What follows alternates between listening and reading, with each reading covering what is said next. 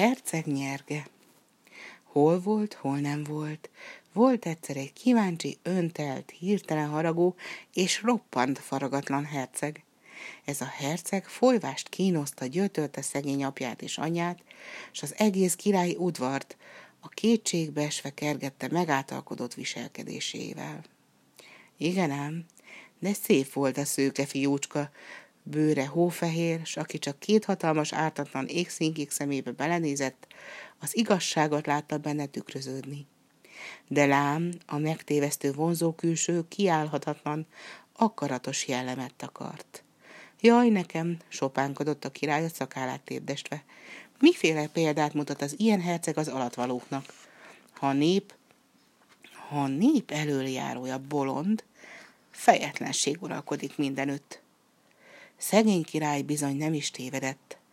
A kis herceg csökönyös volt, s folyvást újabb szeszélyeskedésen tört a fejét. Egyik nap a holdat akarta az égről. A szobája mennyezett díszéül, máskor a csillagokat követelte, hogy nyakláncot fűzön belőlük. Láthatjátok, hogy csupa olyan ostoba kívánsága volt, amit senki sem tudott teljesíteni.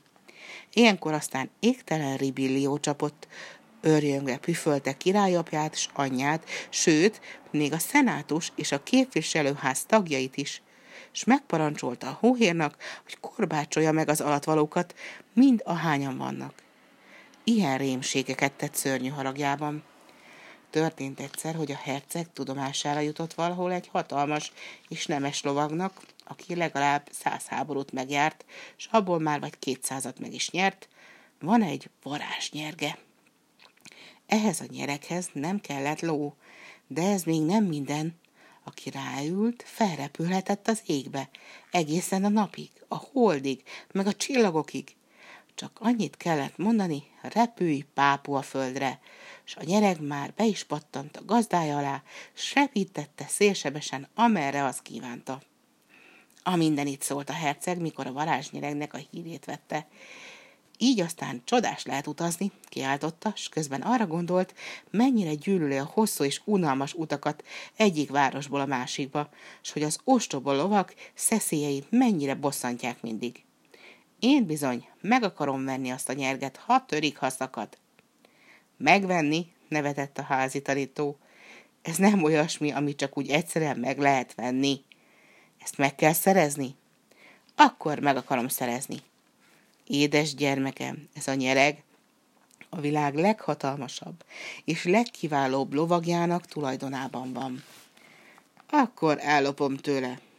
Fiam, a lovag rendkívül óvatos is. No, de egy makacs összvérnek beszélhet ám az ember. A herceg elhatározta, hogy felkutatja a lovagot, és azon nyomban útnak is indult. Mend, mendegélt, míg az óriási bircek ölelésében fekvő hegy legtetejére nem ért, s ott aztán megpillantotta a lovag házát. A vitéz már öreg volt, csendesen éldegélt odafönt, de ha kedve támadt, csak felpattant a nyeregre, és úsgyi, Japánba, mondta például a kokáért, s egy szempillantás múlva már is a japán nagykövettel ebédelt. A kis herceg azonban most otthon találta a vitézt. A verandán ült az öreg, nagyokat pöfékelt pipájából, és újságot olvasott. A fiú megkopogtatta az ajtót. Tessék, nézett fel a lovag. Ki az? Én, felelte a kis herceg. Ó, látom. Na és mit akarsz? Téged szolgálni. Ha-ha, nevetett a vitéz. Engem ugyan nem szolgál senki, kivált kép egy olyan kis légypiszok, mint amilyen te vagy.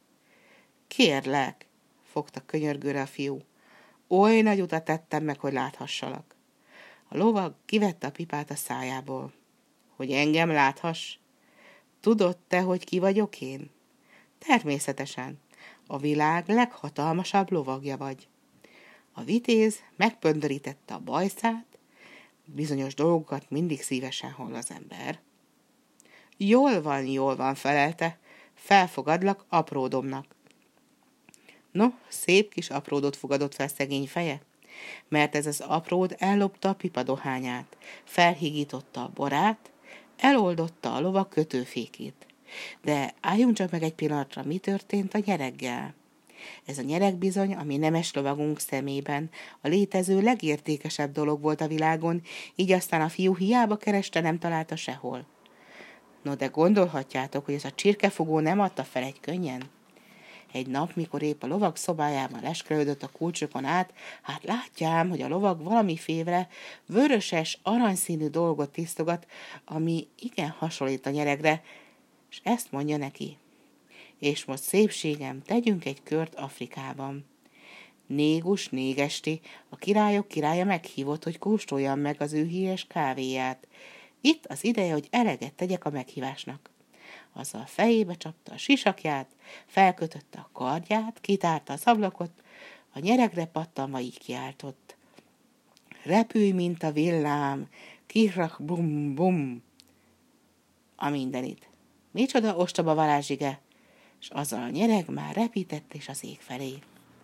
A kis hercegnek a torkában dobogott a szív az izgalomtól. No vár csak, sziszegte, és gonoszul szikrázott a szeme. Most már tudom, Nyergecském, hol kereslek, többé nem szöksz meg előlem? Azzal már ment is, hogy mágfőzetet tegyen a bűbájostól. Mikor este a lovak holdfáradtan hazaért, a mi kis apródunk belekeverte a mágfőzetet a kávéjába. A lovagnak, amint a kávét kiitta, szédülni kezdett a feje. Jaj, micsoda álmosság tört rám, bogárkám, ásítozott. A bogárka herceg csak mosolygott. Gyorsan, vesd meg az ágyam, bogárkám. A bogárka megvetette az ágyat, és most gyújtsd meg a pipám is, meggyújtotta.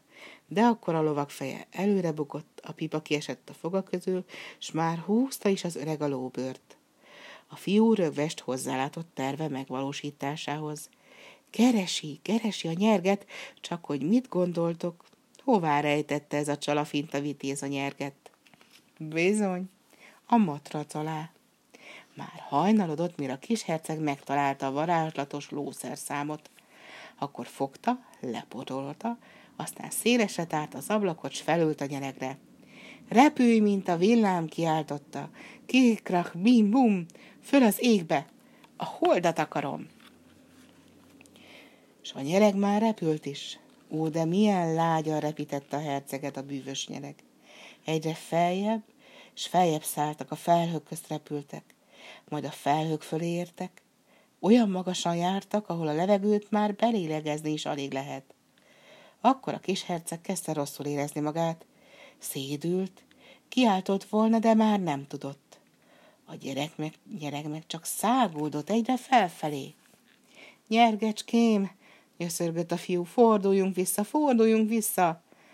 Már a szeme is káprázott, úgy látta, mintha roppant mennyezetként magasodna fölött az égbolt. A gyerek csak nevetett, a maga módján ugyan, de nevetett. Fiacskám felelte, szerencsétlenségedre elfelejtetted megtanulni a varázsigét, amivel visszafordíthatnál. Most már addig repülünk, amíg valamiféle akadály utunkat nem állja. Eközben odalent a földön, a lovag felébredt bódult álmából, megivott egy kávét, kiment az udvarra, és ásítvozva felnézett az égre, hogy megállapítsa, hány óra is lehet. És akkor hogy-hogy nem, hiszen egy ló, jó lovagnak éles a szeme is, meglátotta magasban egy sötét pontot, amely egyre csak emelkedett fölfelé, és egyszeriben felismerte a herceget meg a varázslatos nyerget. Ó, te hazug tolvaj, kiáltotta, s karját az ének emelve futkosni kezdett fel alá. Te áruló! A kis herceg a maradék erejét összeszedve, teli torokból kiabált rémánkodva. Lovag, könyörülj rajtam, fordítsd vissza a nyerget. Nem fordítom, mert te vagy a legálnok a fiú az egész földkerekségen. Most végre megkapod a büntetésed. A nyereg ledobta magáról a fiút, a fiú a napra esett, és hamuvá égett. A nyereg visszahullott a gazdája lába elé. A lovag addig a mélységesen csalódott az emberekben, akikben csak a hitványságot és a családságot láthatta. Elhatározta, hogy feléget az utolsó hidat is, amely az emberekhez köti.